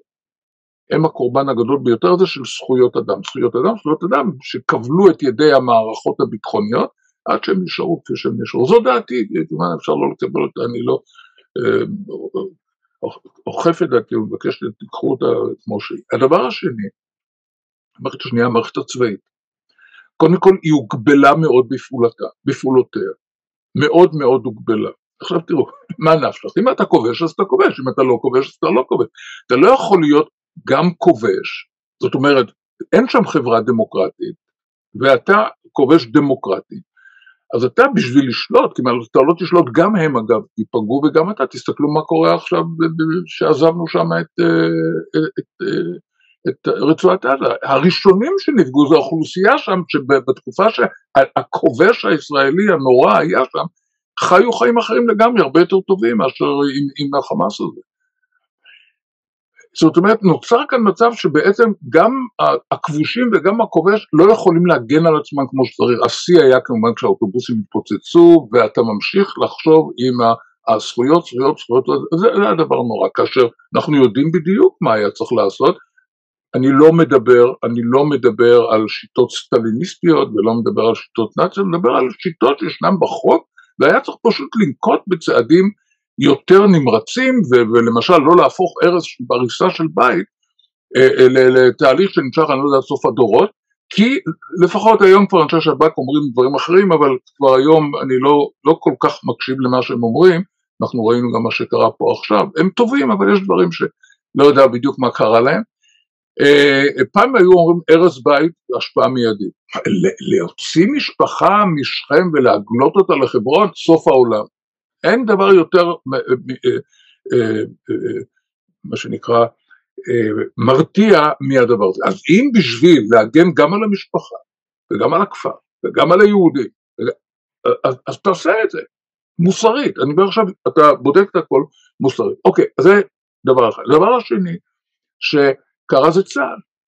צה"ל גם מושפע, כפי שאמרתי, מהמערכת המשפטית שכבלה את ידיו, וגם אה, מאוד, כבלה את ידיו מאוד, וגם הוא החליף את הדוקטרינה שלו, אמרתי, הדוקטרינה המסורתית, הקלוזביאנית שהייתה ריאליסטית, רציונלית ריאליסטית, בדוקטרינה של הרתעת האויב גם בלי הכרעתו. כלומר, גם בלי שאתה, מה שנקרא, כופת את ידיו, הוא מרים ידיים ונכנע. למה? כי אתה מרתיע. זה סיפור שאתה מספר לעצמך. והראיה, לא מורתעים, לא רק שלא מורתעים, תראו איזה צבא הם בנו ותראו איזה, אה, מה שנקרא, אה, ימי לחימה, גם ב-2006 וגם אחר כך בצוק איתן ובכל עוד היו כמה וכמה, כמה ארוכים הם היו, מי שקבע את האורך זה לא אנחנו, זה הם, איבדנו לגמרי את השליטה על שדה הקרב. למה? כי העוצמה שלנו בחיל האוויר שלנו, ירתיעו, לא, ירתיעו ולא בטיח, כן, אנחנו רואים את מה שקרה. הדבר השלישי זה בעצם מה שאמרתי מקודם, מה שקרה לחינוך. בגלל הסיפור של הדתה, כן, מה הקשר ללמוד את ספר בראשית או את הנביאים, ישעיהו, ירמיהו, יחזקאל, כן, לקרוא, לקרוא זה, זה תרבות, כן, לבין דת. מה, מה, מה, מה הקשר בין, בין דת, מתכוון לפולחן הדתי, אתה רוצה ל, ל, להפריד מבשר לחלב, אתה רוצה ללכת למקווה, אתה רוצה, תעשה, אין שום בעיה, לא, לרגע אחד לא אוסרים עליך. יש גם בחלק מהציבוריות שכן צריך שתהיה במדינה יהודית, אה, יהיו סימנים אה, יהודיים, כן, וזאת מדינה יהודית אחת בעולם, אז יכולים להיות בה כל מיני דברים, גם אני אומר ששייכים לא למוסר, אלא דווקא להיבטים אה, הפולחניים, הדתיים. אבל כשאתה מסיר את כל התנ"ך הזה, ואתה מכניס במקום זה בשיעורי האזרחות, שיעורי האזרחות נהפכו בעצם לדרשות יום א', ככה אני קורא להם, לתרבות הליברלית הפרוגרסיבית. מה שפעם למדנו ולימדנו, כי גם אני לימדתי ממשל ופוליטיקה קראו לזה פעם, נהפך לשיעורי אזרחות, שזה בעצם כל התיאוריות, קוראים לזה הפוסט מודרניות, המילה פוסט מודרנית מבחינתי מאוד בעייתית, כי אם אנחנו מדברים על לפחות חלק מהמערב, כן, שהוא אה, לא נהיה רציונלי, כן, הוא נשאר כמו עם הכנסייה, עם ה... היא אמרה אדם הוא רע, הוא אמר אדם הוא טוב, זאת אומרת זה, זה בעצם סובייקטיבי, אז איזה, מין, אז איזה מין מודרני, זאת אומרת יש לי בכלל ספק האם הפוסט כאן מתאים, אני חושב שזה טרום מודרני, כן, בחלק לפחות מאירופה. בכל מקרה, אנחנו אה, מגיעים למצב שבו המערכת הצ... הצעירה שלנו, כן, מוזנת בערכים שמנוגדים לערכיה של מדינת ישראל. עכשיו תסתכלו מה קורה, יש כאן ערכים מסוימים שכתובים במגילת העצמאות, שבשביל להבין אותם צריך אה, להכיר את ה... אתה אומר ערכי מוסר המדינה, צריך להכיר את זה. צריך גם להכיר את ההיסטוריה, אי אפשר רק לתאר, זה לא, אם זה רק הערך, לך למכונה והיא תגיד לך, אי אפשר, מוסר הוא, הוא דבר שהוא מדלג, כן, בין היסטוריה ותקדימים ובודק עם ערך אחר, אתה אומר קדושת החיים, אז זה יכול להתנגש עם ואהבת לרעך כמוך, או להפך, אבל אתה צריך פה לעשות איזשהו אה, סיבוב בין הערכים ולמזג, כן, לנסות למצוא את האיזון, האיזון, האיזון זאת מילת המפתח. אה, אגב, האיזון הזה יש לו אה, ביטוי, כן, הוא ערך בפני עצמו, הערך העליון במוסר המדינתי שלנו, מהו הערך העליון? אתם לא יכולים לענות, אז אני אענה, כן, שלום. השלום, שלום זה ההרמוניה, כן, זה המילה, התרגום של ההרמוניה שקיימת בטבע, כן, האנטרופיה שקיימת בטבע, לשפת האדם. אבל בשביל לעשות את זה אתה צריך להבין את הדברים. אז הנה לכם חברים, יש לנו מדינה עם ערכים יוצאים מן הכלל, אחר כך אני אומר חוזקו בחוק כבוד האדם וחירותו שהוא קשה, קשה להגזים בחשיבות של החוק הזה, כן? ו, אה, והמדינה פשוט עזבה, נטשה את הערכים שלה, התחילה להתנהל לאור ערכים שהם מנוגדים לערכיה של מדינת ישראל, ואלה שהושפעו מזה בעיקר זה דווקא הציבור הדתי, מה שאנחנו קוראים הימין, כן, המסורתי, כי הם, הם, הם לא, המוסר היהודי לא מוכר, לאנשים דתיים ניסיוני, לא, הם לא מדברים על מוסר, מדברים על, על ערכים, על המצוות, אבל זה משהו הפריע להם, לא הסתדר להם. ואז אני סוגר את זה עכשיו עם מה שקרה לנו לפני המלחמה. אה, יוזמת הממשלה את הרפורמה, שהיא בעצם אני אומר, הבנה שיש לנו בעיה, כן, אתה בא לבית המשפט, אגב, על בית המשפט עוד לא דיברנו, ואני לא, לא מטיל אה, דופי בבית המשפט, כי השופטים הם מעולים שבמעולים. וודאי שהם לא חשודים בשום אה, מה שבתי משפט אחרים יכולים לחשוב, הם ישרים, נקיי כפיים, אין, אין לי בזה בכלל ספק. אבל קרתה שם תקלה על תקלה, לא רק ש... שופטים על פי ערכי הערכים הליברליים, אלא שיש לנו מה שנקרא שופטים שמרנים, שהם נניח מחויבים, כן, לערכים של אה, מגילת העצמאות, והם גם יודעים, זה לא מספיק שאתה מחויב, אתה צריך להכיר את הדין העברי וכל הדברים האלה, והשופטים הליברליים שהם לא מחויבים כי אין מישהו שמחייב אותם, הם גם לא בקיאים, ואז אתה מקבל בלאגן, ואגב זה נוגד את הדמוקרטיה של שוויון בפני החוק.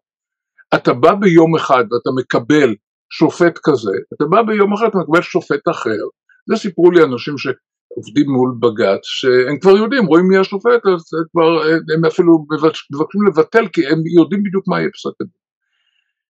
וממש ערב המלחמה, הנשיאה חיות אה, מפרסמת הודעה טכנית בשביל להקל על הקליינטים, יודיעו מראש מי יהיה השופט כל יום.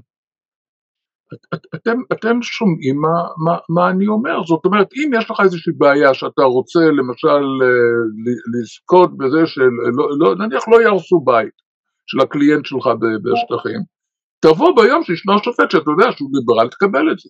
אל תבוא ביום שישנו השופט השמרן שהוא לא יקבל את זה, כן, הכל כזה עוד די, די המום.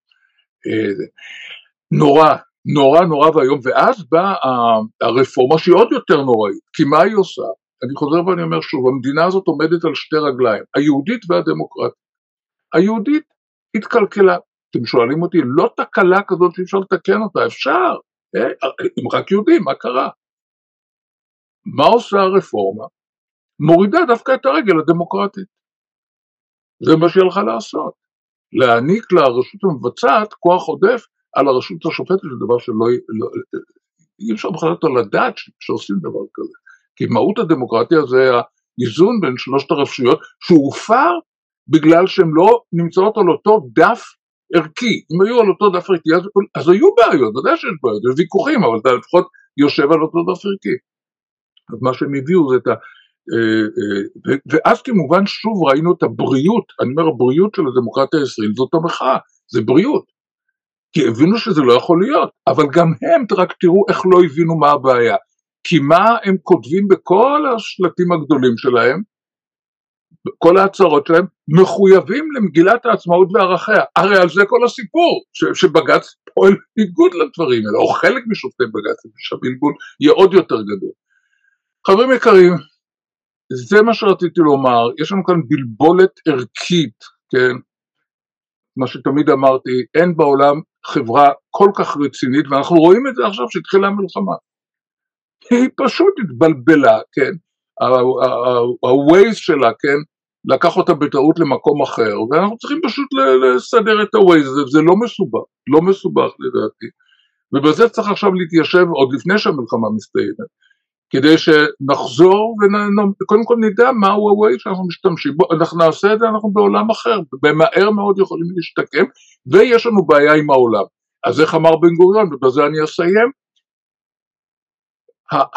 יש לנו ערכים יותר טובים מאשר למערבית, ככה הוא קורא לה, המערבית, והם צריכים להיות ערכי העולם. נו, זה מה שאני אומר, צריכים להיות ערכי העולם, כי בגלל ששם חל בלאגן, אז גם אנחנו חלק מהבלאגן. זהו חברים, אני מקווה שהצלחתי להעביר את המסר בזמן הקצר, אם התקלטתם, אז כל, כל הכבוד לכם, כי זה לא, באמת לא, לא, לא כל כך פשוט. תודה, תודה רבה על הדברים החשובים ומעוררי המחשבה. אנחנו נפתח עכשיו uh, לשאלות, uh, איתי אתה הראשון, אנחנו אחר כך נעבור לדודי ואני uh, אראה אם יש עוד שאלות בהמשך ו... ונוסיף. איתי אתה יכול uh, להוריד את המיוט. פשוט להקריא את השאלה כאילו? פשוט לשאול את השאלות לפי הסדר? כן. טוב, האמת שאני פשוט הייתי שמח דווקא לשאול עכשיו שסיימת את ההסבר אני פשוט, אני לא, אולי הציפייה שלי הייתה שונה, אבל אני לא מצליח להבין את הקשר בין ההידרדרות הערכית שהצבעת עליה, שאני יכול להבין, את ההסברים אני מבין, אני לא מבין את הקשר בין זה לבין מה שקרה, איך זה, איך זה מביא אותנו ל, ל, ל, למה שקרה. אני עונה.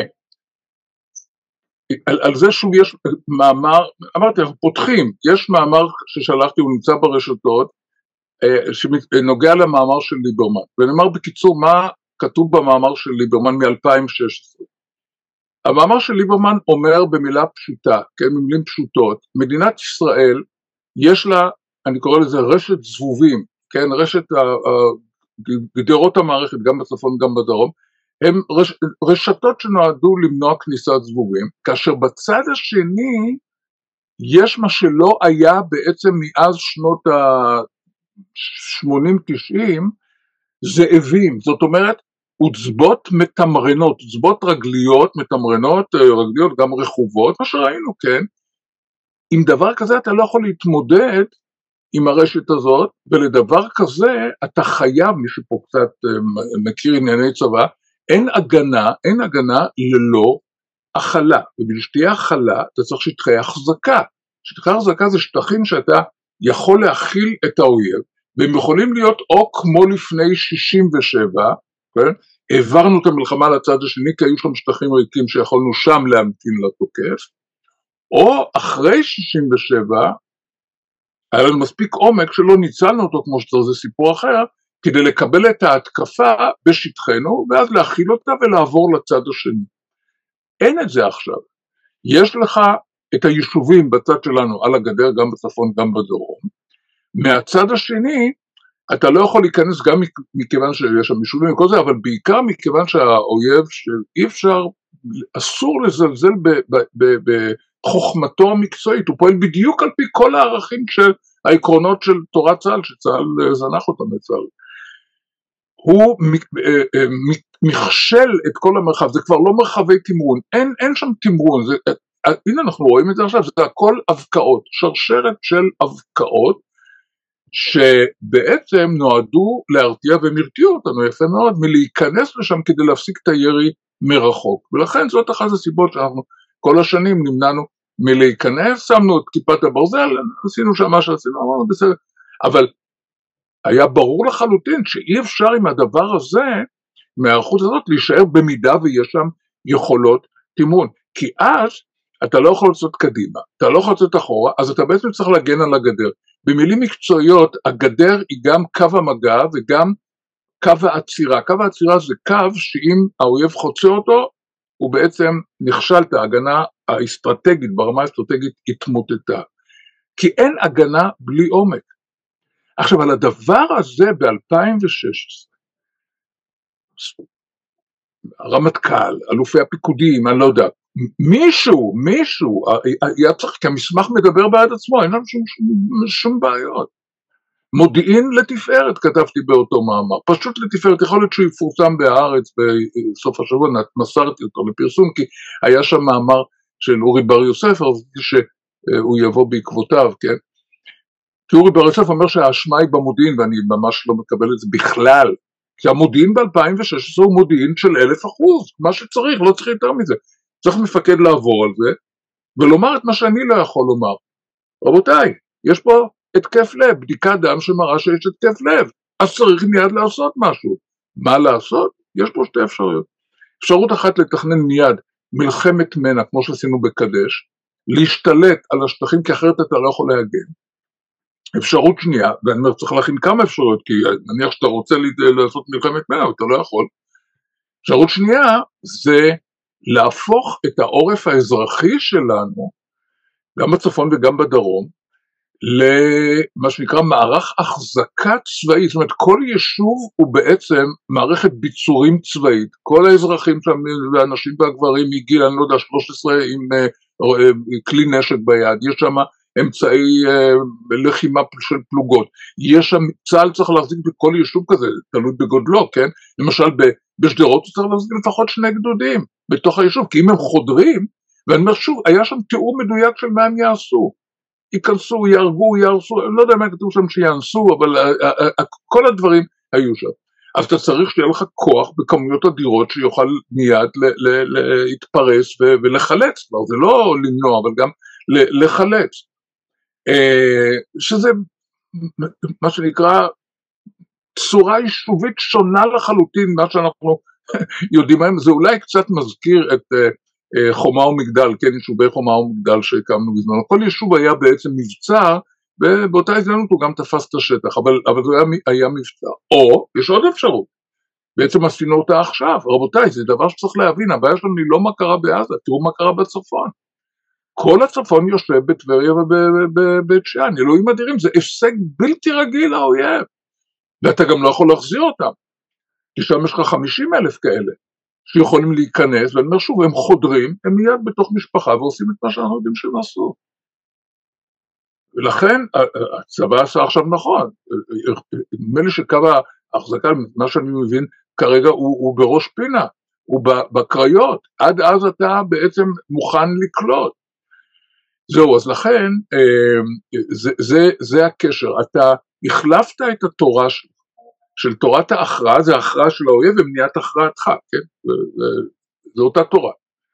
בתיאוריה מצוצה מן האצבע שהאויב מורתע ויש עדות של, אמ, אה, שוב זה הכל עדויות מהעיתון או מהתקשורת אז אה, יכול להיות שזה לא נכון אבל אני חושב שיש דברים שהם כנראה בוודאות נכונים שביום שישי, זאת אומרת ערב החג אחד מאנשי השב"כ הבכירים אומרים, אומרים הם מורתעים, אפשר להכניס עוד אנשים לעבודה, עוד כמויות גדולות. היום אנחנו יודעים, כתבתי על זה גם מאמר, המאמרים האלה נמצאים דרך אגב אה, במשגב, אם אני לא טועה, יש להם אה, אתר משגב, אז שם הם צריכים להימצא.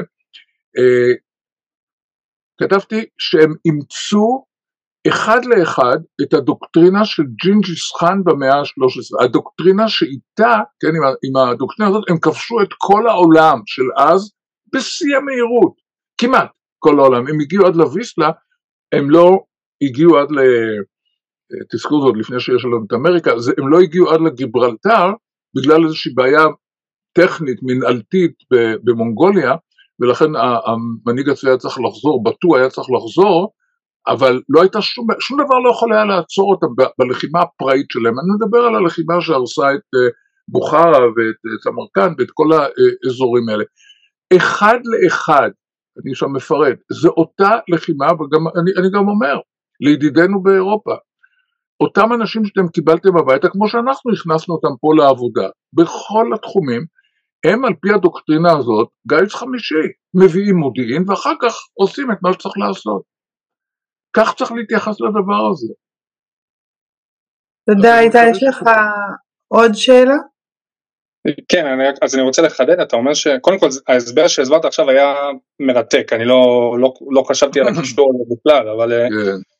אבל אז אתה אומר בעצם שהכשל הוא מה, הוא של התרופפות של ערכים קוגניטיביים אפיסטמיים, של קשר למציאות? כן, זה לא, זה לא, זה לא התרופפות, זה החלפה, החלפה מיד, שאנחנו יודעים בדיוק מתי, קר, מתי קרתה, אגב אני מעורב בזה באופן אישי, אבל לא, לא ניכנס לזה כאן, היא, היא קרתה ב-95, ב-95 סוגרים מערכת שצה"ל הקים כדי להפיק את לקחי אה, מלחמת יום הכיפורים. אני כן אומר, אני עמדתי בראשה כי זה היה בעצם תוצר, תוצר המחקר, מחקר הדוקטורט שעשיתי על הפיקוד במלחמת יום הכיפורים, מה היו הבעיות שלו, מה היו הכשלים שלו, המקצועיים, ואגב הכשלים היו רק מקצועיים, לא שום דבר אחר, אנשים, אין כמוהם, אתם יודעים מה, יש יותר טובים מהם אנחנו מגלים היום, כן? מסורים בכל לב, אבל מה? פשוט לא ידעו את המקצוע.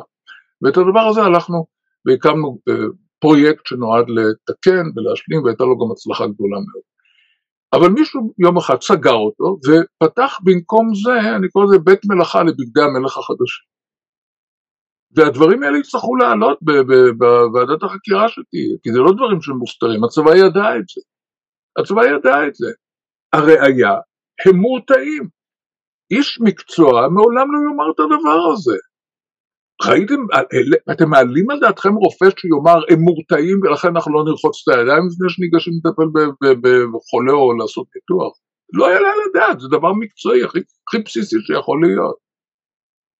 אז זה אני אומר תוצר של אותה החלפה, אולי לא, הם, הם לא היו מודעים למה הם מחליפים, אבל מי שהכיר ואני הכרתי, הייתי מודע, כמו שאני על, על בג"ץ, אני אומר שוב, אני מעולם לא באתי בטענות ש, שבאים כל אלה שהביאו עכשיו את הרפורמה, כן, ב, ב, שזה דבר נורא, כי הם הלכו באמת לחתוך את הרגל, אבל אמרתי כל השנים, חברים, יש לנו, אנחנו מדינה היחידה שיש לנו ערכים כתובים בחוק, ובג"ץ יצר דבר שהוא בלתי נסבל, שחלק מהשופטים פועלים על פי החוק, אלא בניגוד לחוק, כאשר יש חוקים, החוק של 1980, חוקי יסוד, אני מתכוון, לא סתם חוקים, את חוק השפיטה מ-1980, ולא שמעו, לא שמעו, לא שמעו, לא שלא כתבתי, מי, מי אמר מקודם כאן שמכיר את המאמרים שלי ב, עוד ב... כתבתי בבר אילן, אני כתבתי על זה, אני ידעתי את זה, וניסיתי, אבל, אבל אף אחד לא הקשיב. הנה עכשיו מקשיבים, איזה יופי, כן. זה, זה אגב היתרון הגדול של מלחמה, זה בית ספר שבו לומדים נורא מהר. יש בעיה, שכר הלימוד הוא גבוה. גבוה מאוד, גבוה מדי. תודה. אמ, דודי? כן, ערב טוב. יש לי כמה, יש לי כמה שאלות, אז uh, לשאול את הכל, ו... או אחת אחת מה שנקרא. תשאל, תשאל את כולם ככה במרוכז, יש לנו ממש עוד okay. אוקיי. uh, כמה דקות. כן, אז יש לי, כן, בוא תבחר שאל, שאלה נבחרת ונענה, ואתה יכול לכתוב לי ואני אענה לך, אני אדבר. לא, לא, כתבתי את זה וגם לזכור את זה. אה, כן. אה, אתה, הניתוח המאוד מעניין שלך של תפיסות ושל החלפת ערכים ושל כל, כל ה... כולל כמובן גם בהקשר הישראלי, מה שהרגע דיברת עליו, בסופו של דבר אה, יש, אה, בכל תקופה יש מנהיגים, שגם אה, עכשיו, זאת אומרת מי שמוביל בעצם את, ה, מי שמוביל בעצם את המערכה. אני רוצה לשאול אותך כמה אתה חושב שההיבט של האנשים הספציפיים שמובילים את ה... מובילים בעשור האחרון או בשני העשורים האחרונים את המדיניות, את האסטרטגיה, אה, אה, ואתה קורא לזה, זאת אומרת אמרת, זאת אומרת מה שנקרא אה, רשת זבובים. הגדרות, אני מדבר להגדרות, הגדרות רשת. הגדרות, גדרות של זבובים, כן. שמאחורי זה יש זאבים. אז כן. כמה בעצם להיבט האישיותי של המנהיגים, ל, ל, ל, לעובדה הזאת שהם אומרים כן, הוא מורתע, כן, האויב מורתע, למה הוא מורתע ככה? כי הוא מורתע, אני, אני, אני אומר לכם שהוא מורתע, אני, ככה זה התפיסה שלי, אני מדי פעם נותן לו את המכה שאני נותן לו, והוא מורתע. כמה להיבט האישיותי הפסיכולוגי של המנהיג יש פה משקל בהתוויה של כל האסטרטגיה הזאת. כן, שאלה, שאלה מצוינת. תראה, אני, אני אומר לך ככה, פה, אני, בכלל בכל הסיכומים האלה שאני עכשיו מסכם ומדבר, אני משתדל לרדת מההיבט האישי או הפוליטי, כי אז אנחנו לא נצא מהדבר הזה, ולכן אני נשאר ברמה הכללית. אבל יש מאמר שכתבתי, שוב, כנראה במשגב הוא נמצא, אני לא יודע איך ניגשים לשם, אבל אם יחפשו את הדרך, שכתבתי ש... היה לנו דור של מנהיגים, זה גולדה הייתה האחרון, בעצם רבין היה האחרון, אנשים שלקחו סיכונים, ניהלו את המדינה עם מה שנקרא ניהול, ניהול סיכונים מחושבים, כן? אתה, אתה יודע שאתה, אין לך את כל מה שאתה צריך, אתה לוקח סיכון שהוא מחושב, מה זה סיכון מחושב? סיכון שאם הדברים לא מתבצעים כמו שאתה רוצה, אתה מקבל איזו התקפה פתאום שלא חשבת, אתה לא נשאר מוכרע, יש לך דרך להגיב, אתה לא נשאר חסר אונים, כן? ואנחנו רואים, ואני אה, ציינתי שבגין היה הראשון עם הסכם השלום שהוא עשה עם מצרים, של מדיניות של הימורים. השלום עם מצרים הוא לא שלום, הוא לא עומד בשום קריטריון של שלום. עכשיו לא אכפת לי, לא אכפת לי, אבל ברגע שאמרת שזה שלום וחתמת על חוזה שלום, ידיך כבולות, אתה לא יכול לעשות שום דבר. הנה למשל תראה שנים, מה מישהו פה לא ידע שמצרים מזרימה לתוך הרצועה, כן, תוך הרצועה, את כל מה שהיא מזרימה, מאיפה זה בא? מהנחת מהשמיים, כמו מן מן השמיים, מה שיש להם זה הרבה דרך מצרים, ויש לך את השלום. אתה לא פותח את הפה כי אתה לא רוצה לפגוע בשלום, משהו כזה, אבל אמרתי, זה התחיל משם, עכשיו תראו, שקר על שקר, כן? כששרון יוצא משם, ונעזוב עכשיו את הנימוקים שלו וכן הלאה, כשהוא יוצא משם, אומרים לו רגע אחד אתה לא משאיר ברצועה שום כוח שיחצוץ בין מצרים לבין, ה, אה, לבין רצועת עזה ואז הוא עונה מה, מה זאת אומרת? הרי יש לנו שלום עם מצרים מה אתם פוחדים שהם יכניסו לשם נשק? אז זה לא שלום וזה אה, עומד על אוויר חם. זאת אומרת כל העסק פה הוא לא היה הוא לא היה אצל האבות המייסדים. למשל גולדה שכל כך השמיץ אותה הרי באו וסיפרו לה אמרו לה אה, סליחה סאדאת מוכן לעשות שלום. תני לו את סיני ויעשה איתך שלום. השאלה הראשונה שנשאלה, ומה עם הפליטים? והיא עוד הוסיפה, יש לי שתי בעיות, קודם כל אני לא רוצה לדבר איתו, אני רוצה לדבר עם כל הערבים, כי את בעיית הפליטים, כי זה לא רק אלה פה, עכשיו אתה אומר אלה, אבל יש גם פליטים בלבנון, יש בזה, הרי הנציחו אותם, את מצבם, כדי למה? כדי להחזיר אותם לבתיהם. עכשיו, יש מאתמול, אתמול, כתבתי במאמר האחרון שהוצאתי, אתמול, הוא לא האחרון, כי אתמול היה האחרון, אה, שאומר, הסיסי, אה, אני לא מוכן לקבל אותם עכשיו לסיני, כי זה בעצם פוגע במאבק הפלסטיני. מהו המאבק הפלסטיני? אתם יודעים, הם מצהירים, גם לא, לא מסתירים את זה. לחזור לבתיהם. מה זה לחזור לבתיהם? אין מדינת ישראל, אין מדינה יהודית. את זה גולדה מבינה. והיא אומרת, אני לא נותנת לו שום דבר. לא נותנת לו שום דבר, כי זה לא שלום. על הדבר הזה הלך אה, בגין ועשה שלום, כן? עכשיו למה? כי אני אומר זה דור והוא, הוא, הוא, תראו איך הדברים מושפעים. מי היה השושבין של הסכם השלום עם מצרים? הנשיא האמריקאי היחידי, קרטר, כן? שבניגוד לכל הנשיאים האחרים שהיו מחויבים להפלת הקומוניזם, הוא אמר לי אין בעיה לחיות עם הקומוניזם, נסתדר, עולם רב תרבותי מה שנקרא. באים ואומרים לו, תשמע, יש פה את החומני הזה, הוא יושב בפריז, הוא עומד להגיע לאיראן וזה יהיה אסון. הוא אומר חבר'ה נסתדר, בעולם יש מקום לכולם. בבקשה. אתה מבין, אז, אז יש לך, והוא היה הנושא היחידי, כי אחריו לא היו כאלה, או לפחות עד, אה, עד קרטר לא היה אחד כזה, אחר כך אולי כן היו, אובמה הוא מובהק כזה, אין סבבה, הוא הביא הרי את כל האביב הערבי לפה, אבל לא, הוא לא היחידי, גם בוש, אבל ו- והנה לך מפגש של אנשים שאצל בן גוריון זה לא היה קורה, מכיוון שהנחת היוצ...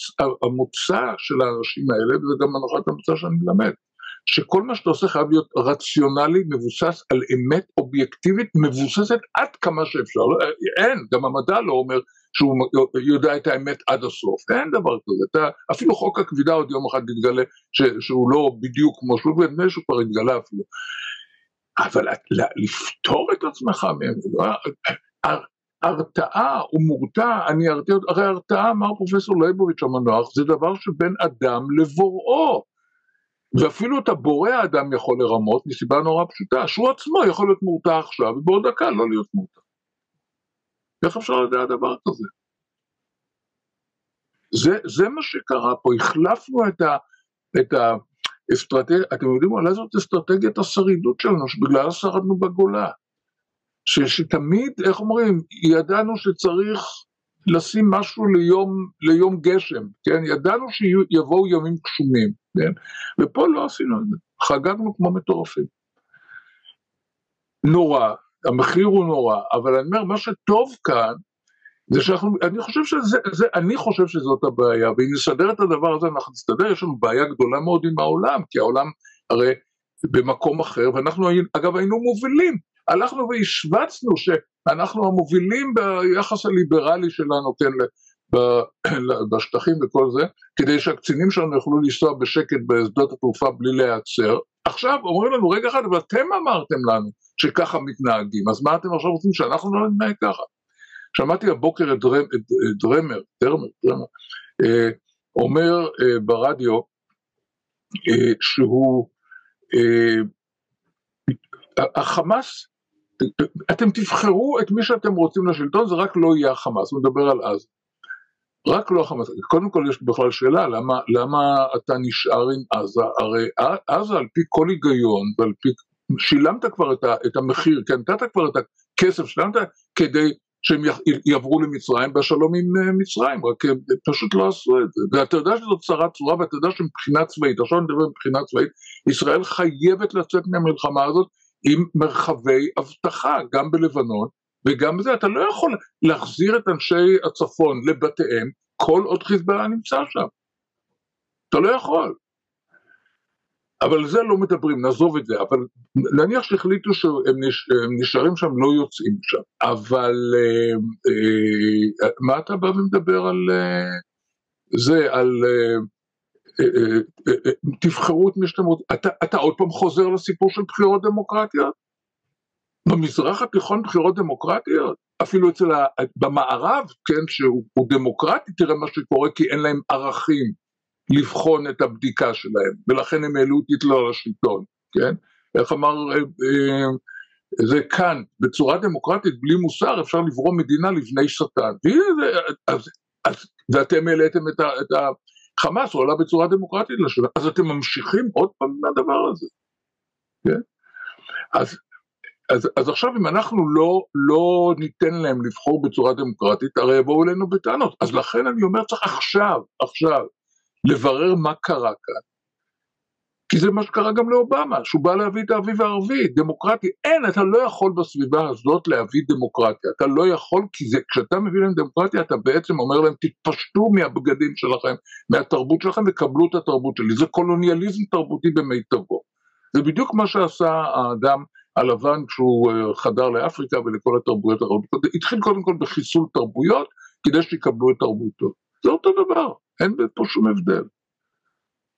ולכן המלחמה הזאת, אני אומר שוב, היא מלחמה שצריך לנתח אותה ברמה התרבותית. אני מקווה שהצלחתי משהו לתת, ואני אשמח מאוד אם הדיון הזה יתפשט, כי הדיון היום נסחב למטה למטה, ממש הכי למטה שאפשר, ושם, לא שם הפתרונות, לא שם הפתרונות.